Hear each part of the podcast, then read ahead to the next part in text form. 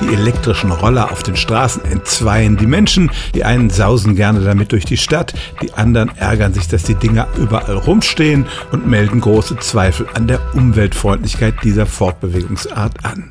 Diese Zweifel sind berechtigt, denn im Allgemeinen werden die Roller nicht als Ersatz fürs Auto eingesetzt, sondern von bequemen Fußgängern und Radfahrern und das bringt natürlich keinen Umweltvorteil.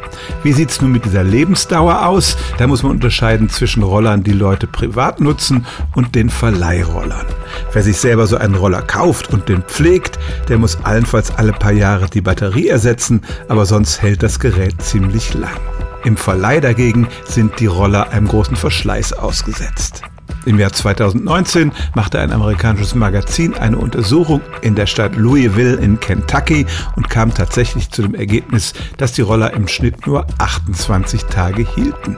Die Gründe dafür sind unterschiedlich. In den wenigsten Fällen ist es da die natürliche Abnutzung, sondern eher die schlechte Behandlung durch die Nutzer. Manche Roller landen in Flüssen und Kanälen oder werden ganz einfach geklaut.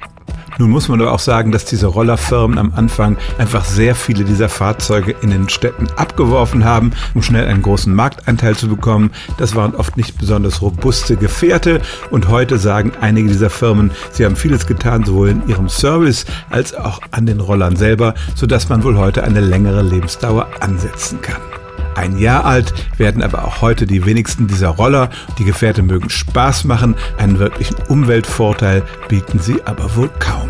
Stellen auch Sie Ihre alltäglichste Frage unter stimmtz.radio1.de.